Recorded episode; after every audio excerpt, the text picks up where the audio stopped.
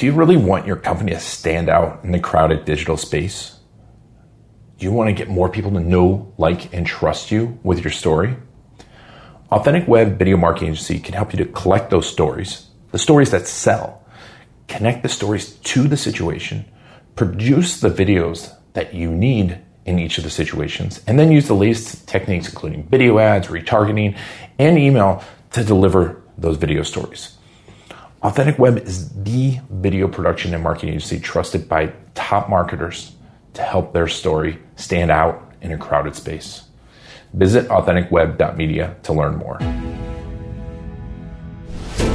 In a world full of boring stories, bad videos, and marketing misinformation, one very tall man with a weird last name will use his microphone. Is this thing on?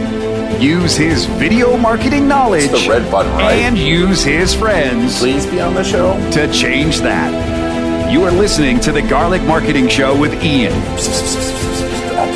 What? No, that's how you pronounce it. Well, if you say so, your host, Ian Garlic.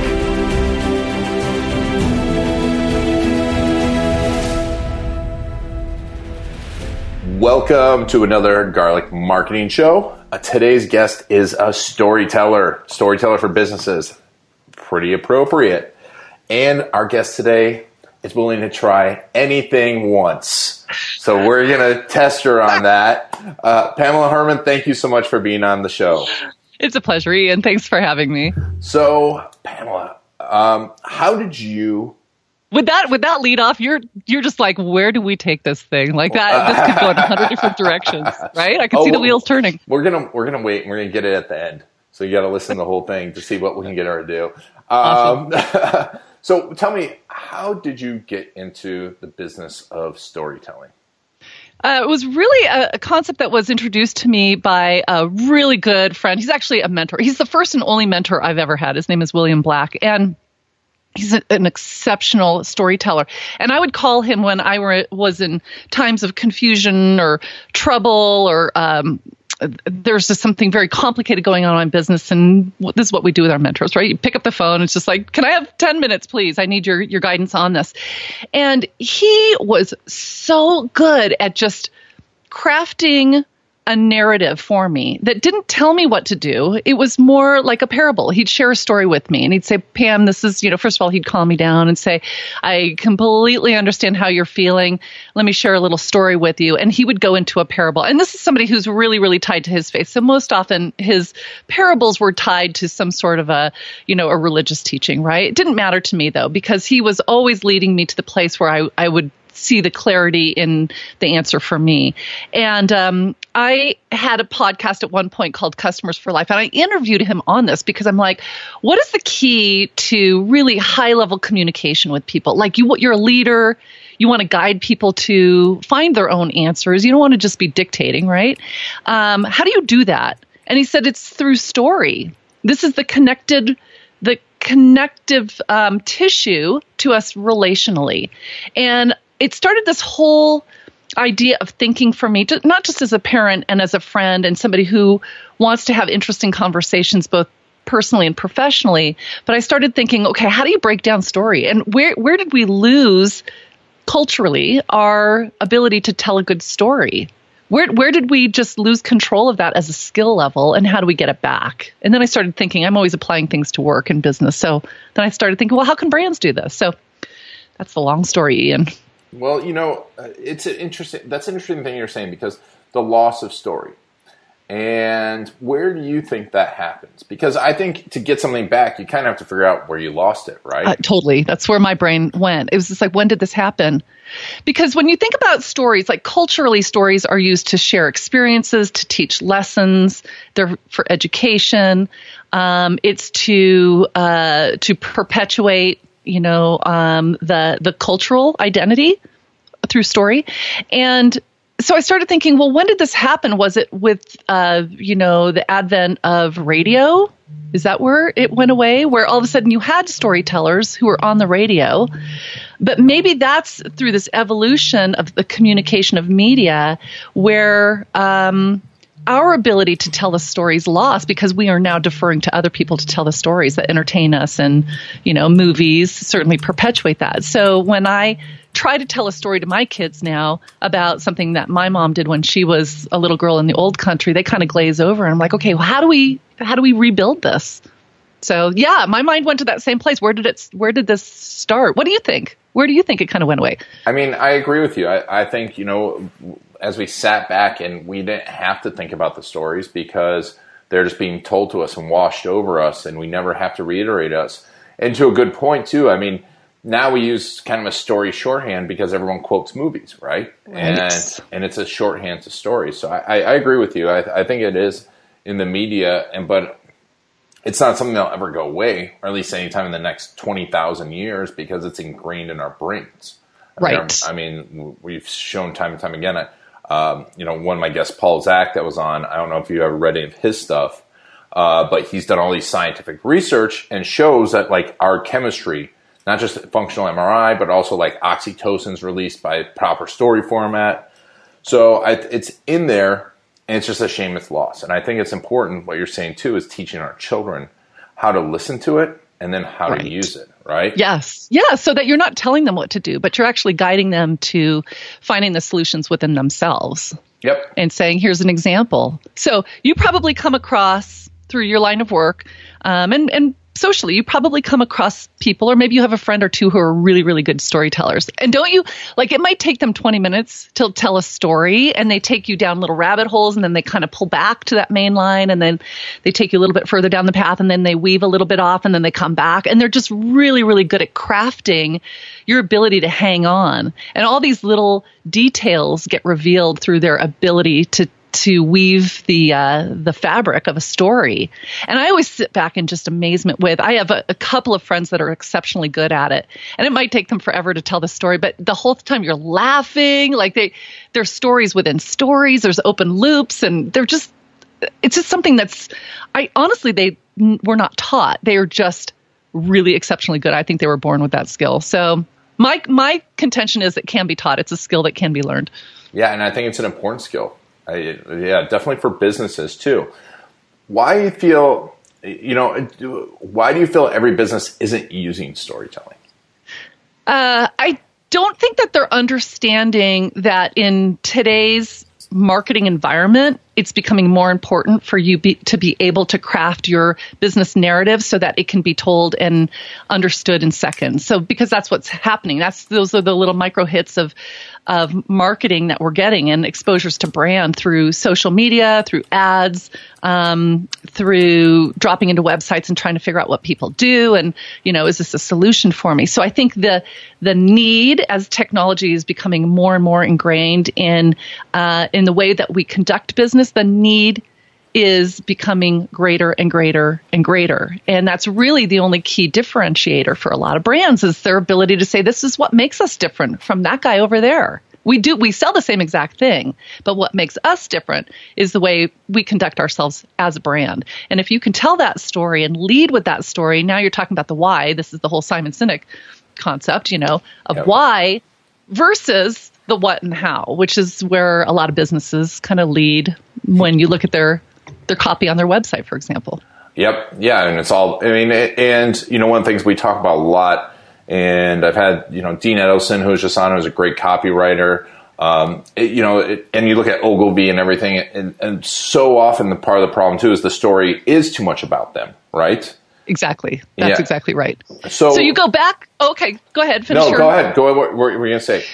Well, there was a there Joseph Campbell, who was a mythologist from the 50s. He wrote the hero's journey, the concept around the hero's journey, right? Yep. And this is the concept that is really the root to really good storytelling. It's really the root to being a good service provider, understanding how to craft a sales narrative to a prospect is saying, look, you prospect are the hero in the story. And you're in your ordinary world. You're doing the thing that you do and that you're familiar with and that you're comfortable with.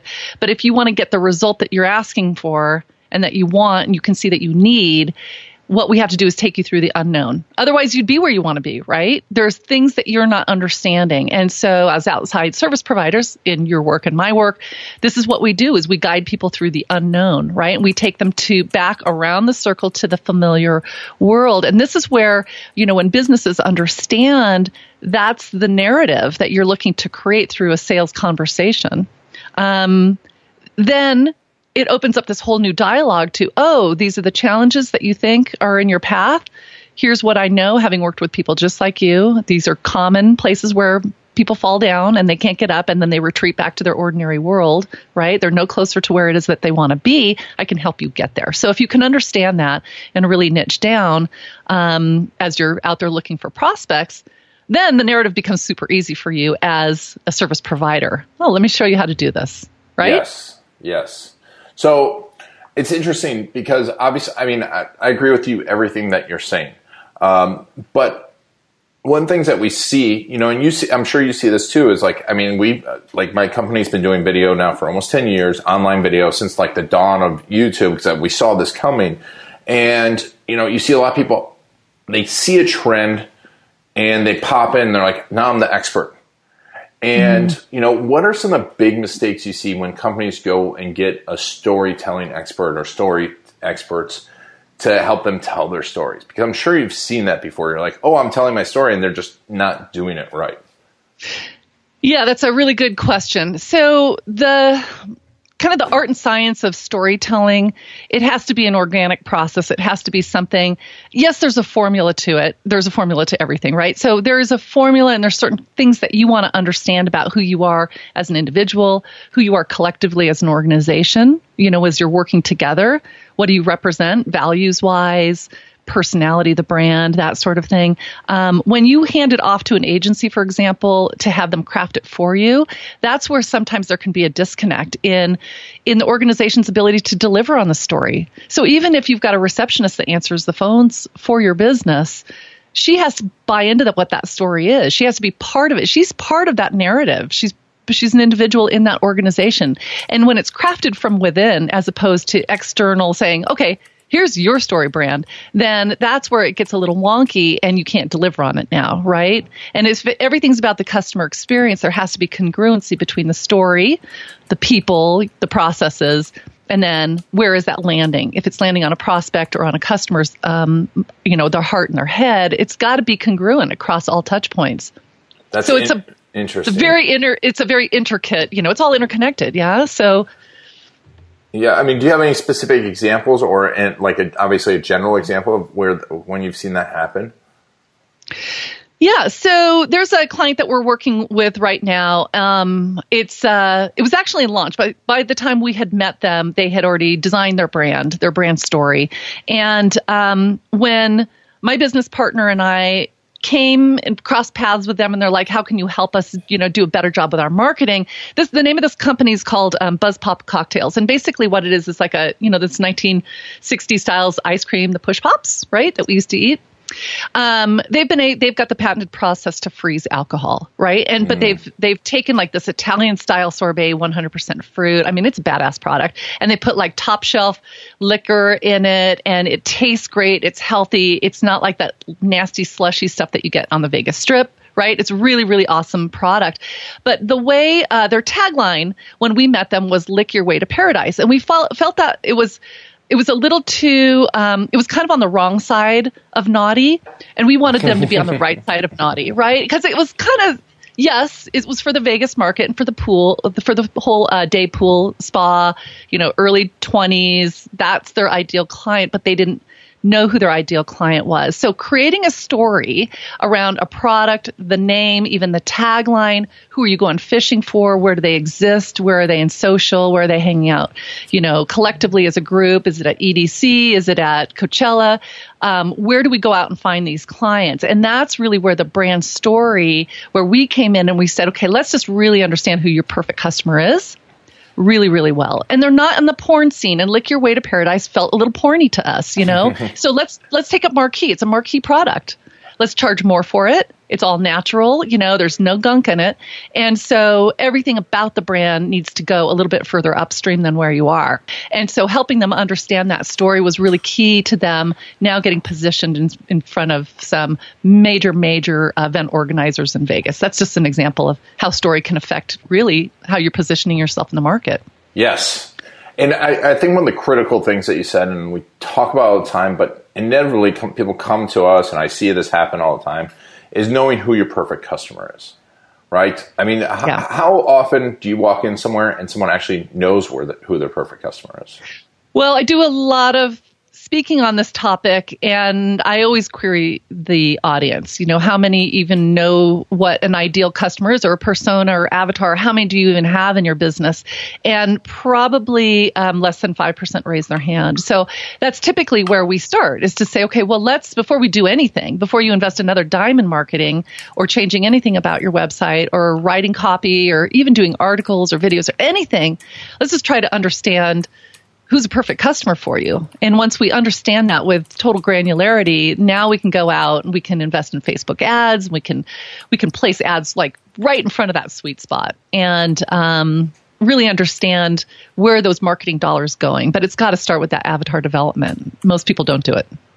Well, and what's your process for doing that?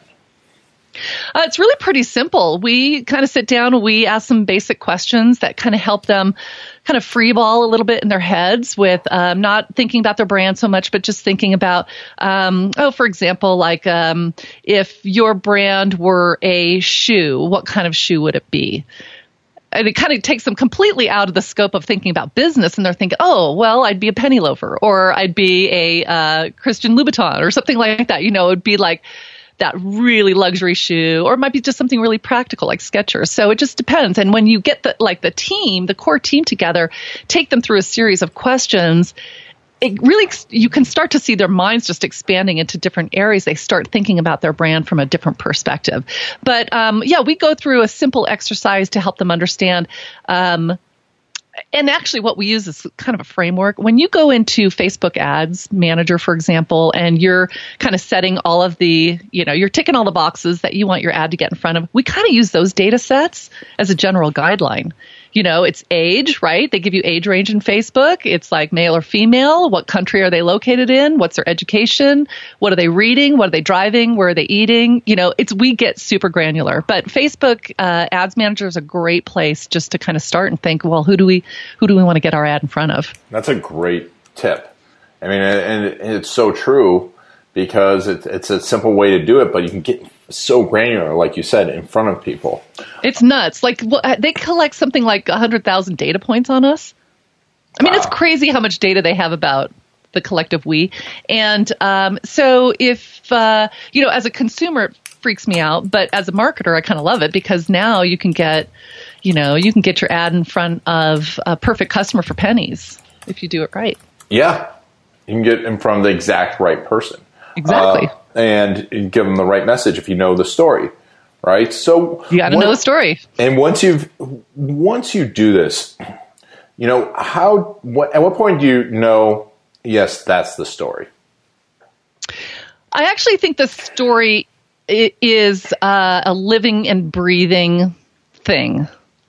And the reason why is that we have changing market forces, right? Consumer behavior is changing all the time, especially depending on the generation you're talking about, the what the technology that they're using, how they communicate through the social networks. That's changing like by the month, right? We have economic forces within our business that are changing, like how much are you paying to acquire a customer, or what's the lifetime value of your customer, and those numbers are changing all the time.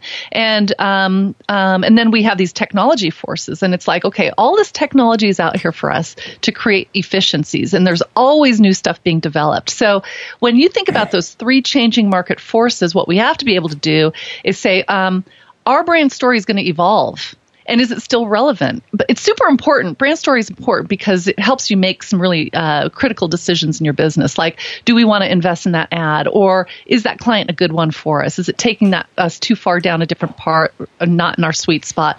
Um, do we want to bring in new investors? Um, are they in alignment with our brand story and our values and uh, everything about why why we do what we do? And so it's a really really important part of business as a whole. And when you understand that it's not just about marketing messaging and what is on your website and what sort of ads you're creating on Facebook, but it's really just about the the heart of who you are and what you do, yes, it's going to evolve because we're all evolving. We're evolving individually and collectively as an organization. Um, and the more agile you can be through that, the story is going to evolve. So let me give you an example of this. When I first started doing the work that I'm doing, I wasn't doing the work that I'm doing. I was working with locally owned businesses who needed some help with local marketing. So we were doing ratings and reviews. We were beefing up their Facebook. We were helping them with content marketing, um, helping them with their website. Um, but what we came to realize was that um, if you ratings and re- reviews is a great example. If you want uh, the social proof of ratings and reviews, you've got to be really good at what you do. You've got to be a five star experience if you want to leverage a ratings and review campaign, right? If you're mm-hmm. mediocre and people are throwing you three stars, that's not serving your business. It's a waste of time. You need to back the train up to the station, work on your people, work on your training, your processes, really understand why you're different from everybody else. And once you guys have it down, now you go out and you ask people to review, or they'll just do it organically because you're awesome. And a lot of people, a lot of consumers are that way, especially like in restaurants, right? You've re- you've reviewed mm-hmm. businesses before, restaurants. Oh yeah, yeah. You probably watch movies on Netflix. Do you yep. watch movies? Oh, and I, do you look I, at reviews? of course, of course. One of the things I miss about Netflix is they had a thing where you could you could actually see what your friends are watching and they could recommend stuff back and forth. I don't know if you remember that. You know, I I do remember that. I forgot about it, but I remember now that you're mentioning it. And there's another thing, and I can't figure out if it's Hulu or if it's Netflix because I subscribe to both. Um, one of them is saying, "Here's the percentage of likelihood you're going to like this movie right here." So now they're they're tracking through their algorithms my watching behavior, and they're saying you're probably going to love. I love historical dramas, so that's all I see on the front page now of. Uh, one of the two, Hulu yeah. or Netflix. So. My, my Netflix is just between because we don't separate them all out. So it's like I've got my three year old and my wife, and it's just like it's it's it's schizophrenic. They're so confused. They're like, we don't know what this person is all about. Um, but you're so right about the reviews, and excuse me, I had um, you know a client and a friend on who runs a, a company that actually helps um, restaurants get better operations. They have the software to get better operations, and people forget that. And it comes back to your point that that operations is part of your story. Right? Absolutely. Yeah. Yes, it is because anything, um, anything that can be observed from the outside world, even if you had a, a warehouse and you've got you've got people in the back that are doing the picking and packing that affects the end user customer because the next place that box goes is onto the doorstep. They open it up and the and the experience continues. So maybe they were on your website, they ordered something, it got picked and packed by your people, and now they're opening it up at home.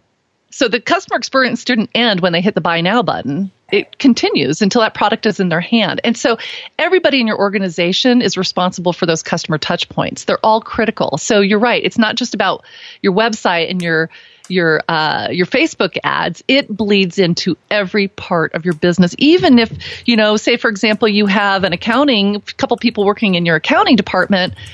They have internal customers too. And when they can best support the sales team and get numbers to them, that helps the sales team do a better job so that they can do a better job for the customer. So everything is interwoven and everybody's responsible for the customer.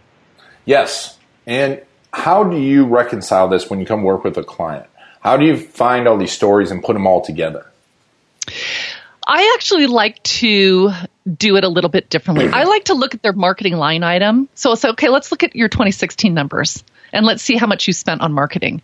And you've got a big chunk of money. Let's say it's $35,000. Okay, where did all this money go? So we break it down, you know, this much this much went to Facebook ads. This much went to Google ads. This one, you know, it's it's scattered all over the place. And then what we do is just kind of break it down and say, okay, how much new business did you get from this campaign? And how much from this one? And these posts right here that you boosted what were the results of that? Did somebody click the buy now button? So we we really want to take it from very general which is that line item on your p&l and let's bring it all the way down to the very tactical of this ad. You just invested 200 bucks in it. You didn't even get one like on your facebook page. You didn't get any new business from it. So that's 200 bucks. Gone. Let's learn what we can from this particular ad. And so we really kind of break it down and just bring some common sense and guerrilla marketing to the whole concept. It's not complicated stuff, right? Mm-hmm. That well, it's true. It's true, but it brings me to another point too, because there's then that balance, right, between direct response and being able to see exactly what where something does, and you know, branding, people remembering the story, people like touch the story that never mention it. Because I mean, I know I get that all the time. People like, oh, I'm seeing your videos, or I, I saw this and I saw that, and that comes after they've actually become a customer, and I haven't tracked that at all, despite having every piece of software in the world.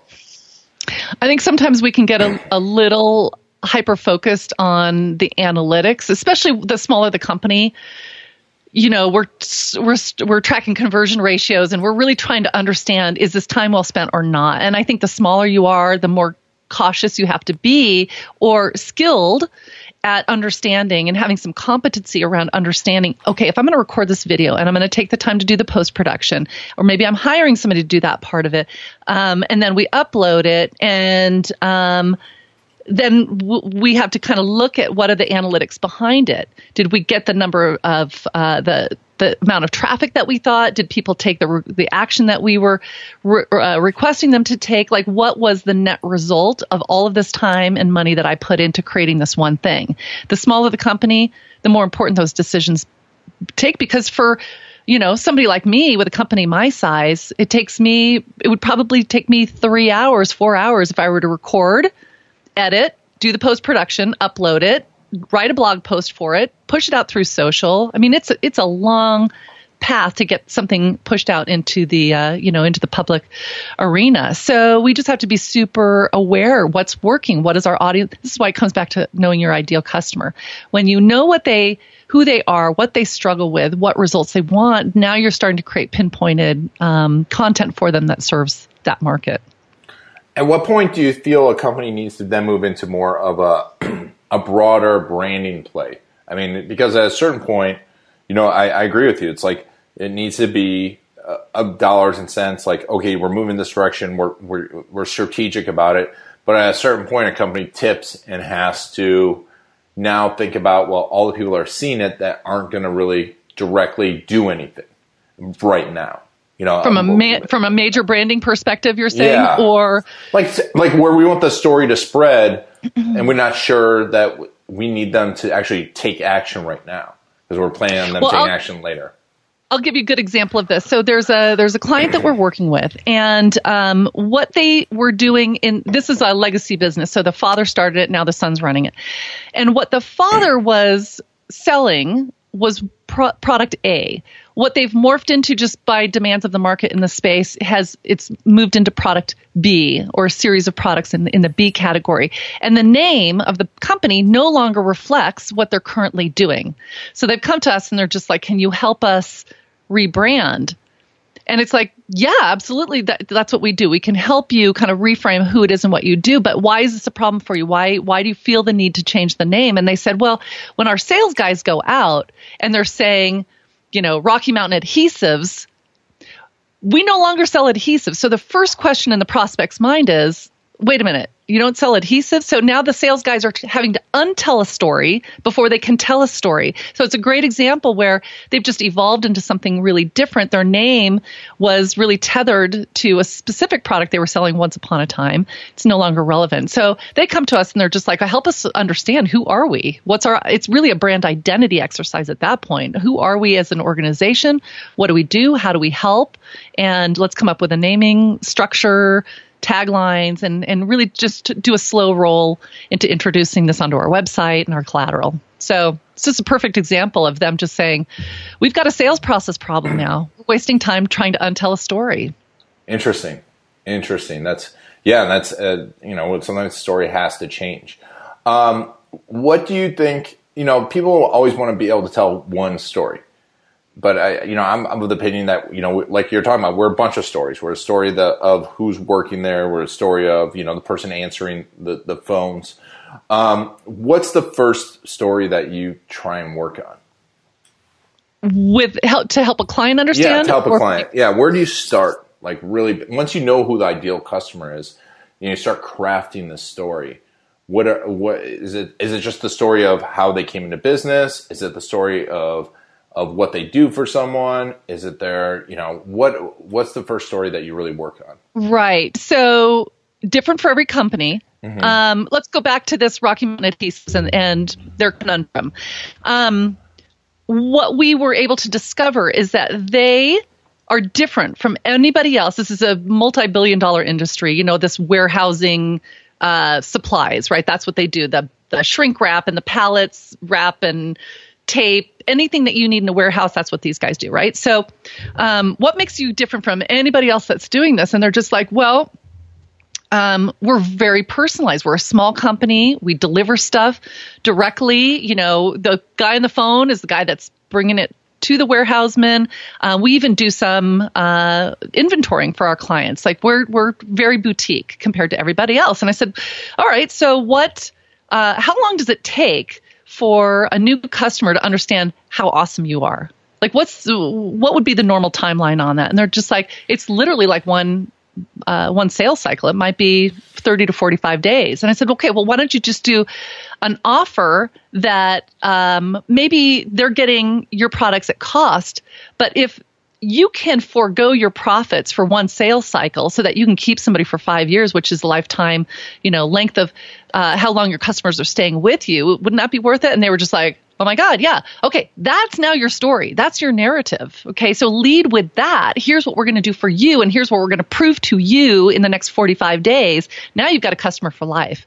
And so you really can't understand that part of it until you start dealing and really kind of extracting from the team well what what does make you different? And if you're not how do we carve out differentness from you from everybody else? And that's where that's where our work comes in. Makes sense right? Yeah it does. It makes sense. Oh it makes complete sense. And uh, you know but people all want this formula.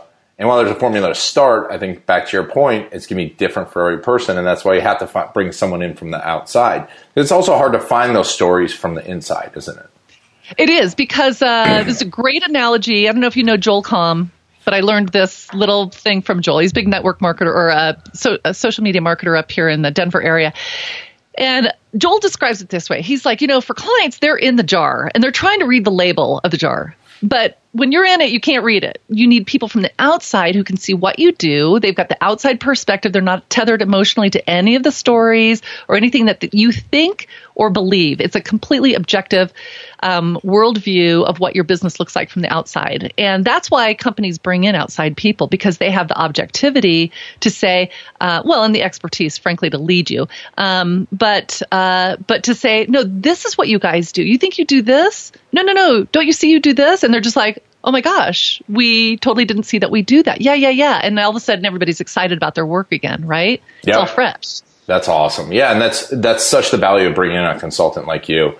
Um, and, and, and I see it all the time because people think that they. I tell people all the time, I'm like, you know, it, it's like a doctor. Doctor should not treat himself. You should not. You should have someone from the outside looking at your marketing. You can Absolutely. have interior marketing, but you should be looking from the outside because you can't see uh, through all the pieces. Um, Absolutely. So, you know, we started out the podcast and you said that you would try anything once. Let's talk about some of those things that you've tried. well, I, you know, I equate this to having like a um, an underdeveloped underdeveloped frontal lobe. So it's literally that discernment that we typically develop in our early 20s. It never happened for me. So literally people would be like, "Oh, you want to jump off that cliff and like, you know, jump off in a squirrel suit, I'd be like, yeah, sure, why not? You know, want to jump out of an airplane? Sure, I'll do that. Uh, do you want a ski race? You know, downhill? Yeah, sure, I'll do that. It's literally there's there's no understanding in my brain, despite whatever process I try to run it through, to say this is probably not a good idea, especially at your age. It's not going to end well. but that makes you a good entrepreneur too, right? Because you're, you're not afraid of losing. I mean, you probably make calculated risk, but it makes you a good entrepreneur. Yeah, I was uh, listening to this great podcast yesterday. Barbara Corcoran from we all know her from Shark Tank. Um, how I built this. Do you do you listen to that podcast? It's so no. good. Oh, oh my gosh, it's so good. But it talks about different like well-known brands and people that you know, but how they got started, right? So she was talking about this and she's like, like there's this um the scrappiness that entrepreneurs have. They're not bound by any thought or limitation. They're almost like a three year old asking why. You're just always pressing. And anytime you, you feel like your back's against the wall and you're like, um, I'm feeling completely stuck, profoundly confused. Which direction do I take with my business? That's when sometimes you make your best decisions because now you're just like, uh, you know, it's like all bets are off. Like there's no safe now. Now I now I've got to take yes, calculated risk, but I have to do something that I might not have done four weeks ago based on my revenue situation, right? So you uh, you have this scrappiness in you. Yeah, it's probably um, a lack of fear to a lot of degree. Uh, your ability to know that, look, you've been on your knees before and you've pulled yourself up. You can do it 10, 20 times over. You know how to reinvent yourself. You're a smart person. You know, you got the skills. So what's at stake? Just go, go, go. And I think that's probably where that lack of discernment comes handy. and it's very handy, right? You know, well, you got a three year old, you were saying, right? Yep. And you know how it is. They're always asking, other than saying no, why is like their number one fear? exactly. Exactly. And you know, it, and people say that all the time. If if I'd have known how hard it was when I started out, I wouldn't have done it. And you got to have a gut for it, man. You've got to have the guts for it because there are times when you feel like you're on an island all by yourself, and it's um, that can be really terrifying for a lot of people. Like there's there's no paycheck coming in if you don't get get out and tap dance. So you've got to figure out um, how to get yourself through a lot of different situations and um, the ability just to to say, you know, if I've if I had a day like this the other day where I was I, I was vibrating very low for whatever reason. I think I was just feeling overwhelmed with the amount of work that I had and uh, behind. And I went for a hike behind my house and I was just like, uh, you need to snap out of it. And if you're pr- if if you're so turned inward that you're feeling like this, then you're probably not serving enough people right now. So why don't you just go back home, pick up the phone, start calling some people, and say, what can I do to support you today? Like, turn the focus outward, get out of ego. And start vibrating high again by being of service to people, and you know, snap the heck out of it because you know you got the goods. So just keep going. I love that. That is such a great attitude and it's fu- it's funny because we were doing our team videos on a similar note, and and a few of the team members were you know like, oh, I, I just didn't do well. I'm like, because you you're trying to sell something instead of just serving people. And yes, and it's amazing how that switches, and it's counterintuitive, right? Because people think entrepreneurs have to sell and make money. Yes, but the best entrepreneurs like yourself go out there and serve as many people as possible. Like Zig Ziglar said, you know, you serve enough people, and you get what you want.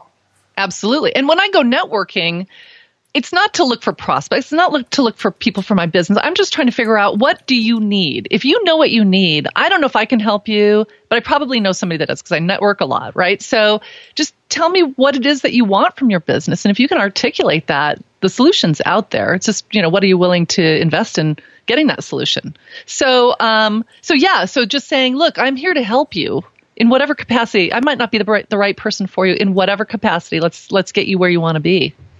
And, and you made a good point there, though, because so many people just open up a business thinking that they have some intention and they don't know what they want out of the business, right? And just keeps uh-huh. growing and growing, and then they get to a certain point, and you, you ask them that. I bet you a lot of people don't know what they want out of the business. In life, they don't know what they want, right? Like, do you meet people and they're just adrift, and you're like, dude, how long are you going to be working at that place? Like, you're so miserable. When are you going to make a switch? Oh, they just don't know what they want. And uh, it's the saddest part of humanity for me to see because I'm like, I would not stand for that for one day. Like, that's a luxury. We don't. Yeah. We don't have as human beings. Our our time here is too short. You got to just make some hay. Let's go. Yeah, and you know, it's talking about the mindset stuff. I think a lot of people are afraid to say what they want because they're afraid that they'll actually get it. I'm having these conversations a lot. My son is 14 years old. He's a big baseball player, right? And in high school. And um, we were talking about that because I say to him, I kind of laid my mindset mojo on him from time to time. I'm like, did you set an intention, you know, fielding, like defensively, at bat, and leadership in the dugout? So if you can just kind of set an intention around those three areas, then you'll be fine for the day. And uh, he had a really bad game, didn't have a great at bat. He's like a big hitter. He's always hitting home runs, right? So he didn't have a great game. And I said, well, did you set an intention? He did. He goes, I did. And it didn't come true. So I'm not setting them anymore. And I'm like, so let me make sure I'm hearing you. If you're saying you're not going to set a goal anymore and nothing happens, then you basically are safe. Like, you Yeah. know, look, you, you met your goal. Is are you happy with like is that good enough for you? Who are you? You are not my son. he's 14 and he's learning, but he was just like he laughed about it. He's just like, I get what you're saying, mom. I get what you're saying, but it's just like uh, you swing for the fence. You've heard that expression. Go, go big, man. Yeah, So yeah, that's awesome. That is awesome. So let's talk about you written a book recently. I want to know a little bit about that book. Yeah, well, there's a couple publications out there where you can learn more about my work. Um, one of them was the Customer Manifesto. This was from a couple of years ago, and this is really what was kind of the pivotal point in me focusing on the customer experience and loyalty. Um, that was picked up. Literally, that was just a marketing book that I that I wrote. Just a, it was a freemium on my website, right? It got picked up by Business.com, and uh, they put it on this list uh, number three, top 10 books every business owner should read. Like Gary Vaynerchuk was on there and, you know, some really, really big names. So I was just like, holy cow. And so I'm really proud of that work. It's called the Customer Manifesto and you can get it on Amazon or you can get it for free at um, createbuzznow.com on my website. But the thing that I've just recently written, literally, it's just right out of the can, is um, called How to Write Your Brand Story. And this is using a blockbuster Hollywood um, movie model. So we've kind of broken down how scripts are written, very, very formulaic how Hollywood scripts are written. Um, we've overlaid on top of that the Pixar pitch because everybody knows the way Pixar stories are written are very formulaic. Every Pixar story follows this framework. Um, and then the third part of it is uh, how to tell a story in three acts. So I'm going to show you exactly how Hollywood does it, how you can apply that to a brand, and then give you some exercises within it. So it's like a it's like a template. It's very very very awesome. I'm super proud of it. So check Nice. it out at pamelaherrmann.com. PamelaHerrmann.com. That'll be in the show notes. You can just click on the picture and that will flip around. So, besides those books, what's your favorite book? Um, my favorite book, well, the book that I always grab back here is called Words That Sell. Like Yes. that's not a book that you read. It's kind of like my Bible, right? So it's a little bit different. You're familiar with that, right? Yes, Richard Bayan. Yes. Um, so tons of ideas on how to write really good copy. So there's that. Um, there's a book that I always go back to by Chet Holmes, The Ultimate Sales Machine. I just love the way it was written. It's just very matter of fact. He's got some great quotes in there. Um, it's not a recent book, but you know, sales is sales. And I really like the way he frames uh, just how to be better at connecting with people, developing relationships, getting them what they need, whether it's through you or first through somebody else. So those are my two big go-tos. Well, what about you? Has anybody asked you that question? Uh, I don't know. I well, yeah, actually, I mean, someone did ask me that, and I mean, the one book I read all the time is the Tao Te Ching by Lao Tzu. So, um, I mean, that's a philosophy book, but that's one I go to every day. Um, when it comes to bit, I mean, I, I I just read so much. It's hard. It's like picking your favorite child. Yes, yes, I know who my favorite child is because I have one. Well, there you go. It's easy until you have your next one. yeah, exactly, exactly. Um, you know, I, right now I'm reading Stealing Fire, which is awesome, and it's by the guys who wrote uh, Rise of Superman. Have you? Yeah, uh, have you read either of those? I'm going to write it down right now. Oh, it's so good because it's it's about uh, it's about flow states and, and all the science that they've done behind them. I'm all about flow states. This is awesome. Oh yeah, stealing Fire. Yeah, stealing fire is just it's up there, and it'll the try anything once because they talk a lot about like microdosing and drugs and all that stuff. Uh, but it's really really interesting. And then what's the other book I'm reading right now? Um, I've got so much. So are you saying that I need to get into microdosing? is that what I'm hearing? that I'm not saying anything. I'm, going to tell you what I will do between you and me, Ian. I'm going to go down to Peru and I'm going to do that ayahuasca. I'm going to do a little ayahuasca trip. Okay, yes, let's go. All right, let's go. I have friends have done it and changed their lives. Yeah, I want to get into the matrix. So that's There's- one way to do it. There's one internet marketer out there that's kind of disappeared, and it's because of that. Like, What? He, yeah, he said no more and, and left. I won't say who it was, but it, It's as soon as we're done recording, you will tell me. Um, so he was basically like, "This is not the real deal for me. This is not this is not the true essence of why I'm on this planet." Yep. And he dropped out. Boom. I mean, like big, huge name. Boom, dropped out. Dang. Um, you know what? I'm triggers is pretty good. That I'm listening to. Um, I, I, I listen to a lot of audiobooks and then I read some of Me them. too. And then I'm, Yep. I, I just I, I'm rereading Ogilvy on advertising. I love that. Uh, Yeah. those guys, their Yeah. stuff is making a resurgence. I think Frank Kern kind of brought it back to Yeah. life. Okay, great. Awesome recommendations. I'll get on Audible right away. Yeah, I mean my Audible's like it's good. That, oh, you got a long list. yeah, I've got like 350 Audible books. Um, I listen to everything two times speed, but I flip back and forth between them because I, I know if I if I'm zoning out on something, I'll move to something else. I like your idea though. I get frustrated because they they'll drop some knowledge and I'm like if that if I had the book in my hand, I'd put a sticky note right here and I'd highlight it and it would go on my bookshelf and I would pull it out and reference it. Audible, I haven't quite connected with the medium, although it's sufficient because I can do other things while I'm listening. So there's Yeah, a balance in there I haven't figured out. They have a clips thing that works really well. Um, I do that, and then I, I have my Evernote, and I'm like, check out that clip. So Oh, you're Uh, so smart. I'm not smart. I just I, I listen to Audible. You're efficient. I'm efficient. Um, and I have a three year old trying to like pull the earphones out all the time. Um, but yeah, I mean, I we're running out of time, but it's been awesome talking to you, Pamela. Well, the It's been- pleasure is all mine, and I'm really excited to have new exposure to your audience and to your work. And uh, thank you for your continued support and adding great value out there. This is what we need from smart people like you. Just good stuff. Just Well, put good stuff out. well, yeah. Thank you, and same to you, and all the knowledge about storytelling. Tell us the name of the book again. The newest book. Uh, the, the customer manifesto yes, and then the new ebook. and and then the new ebook is um, telling your brand story, and you can find that at Pamela Herrmann H E R R M A N N dot com. Yes, awesome. And thank you all so much for listening to us and taking Pamela uh, and I on your journey. That's it for the Garlic Marketing Show. If you want to get the inside scoop and the latest techniques, make sure to follow Ian Garlic on Facebook.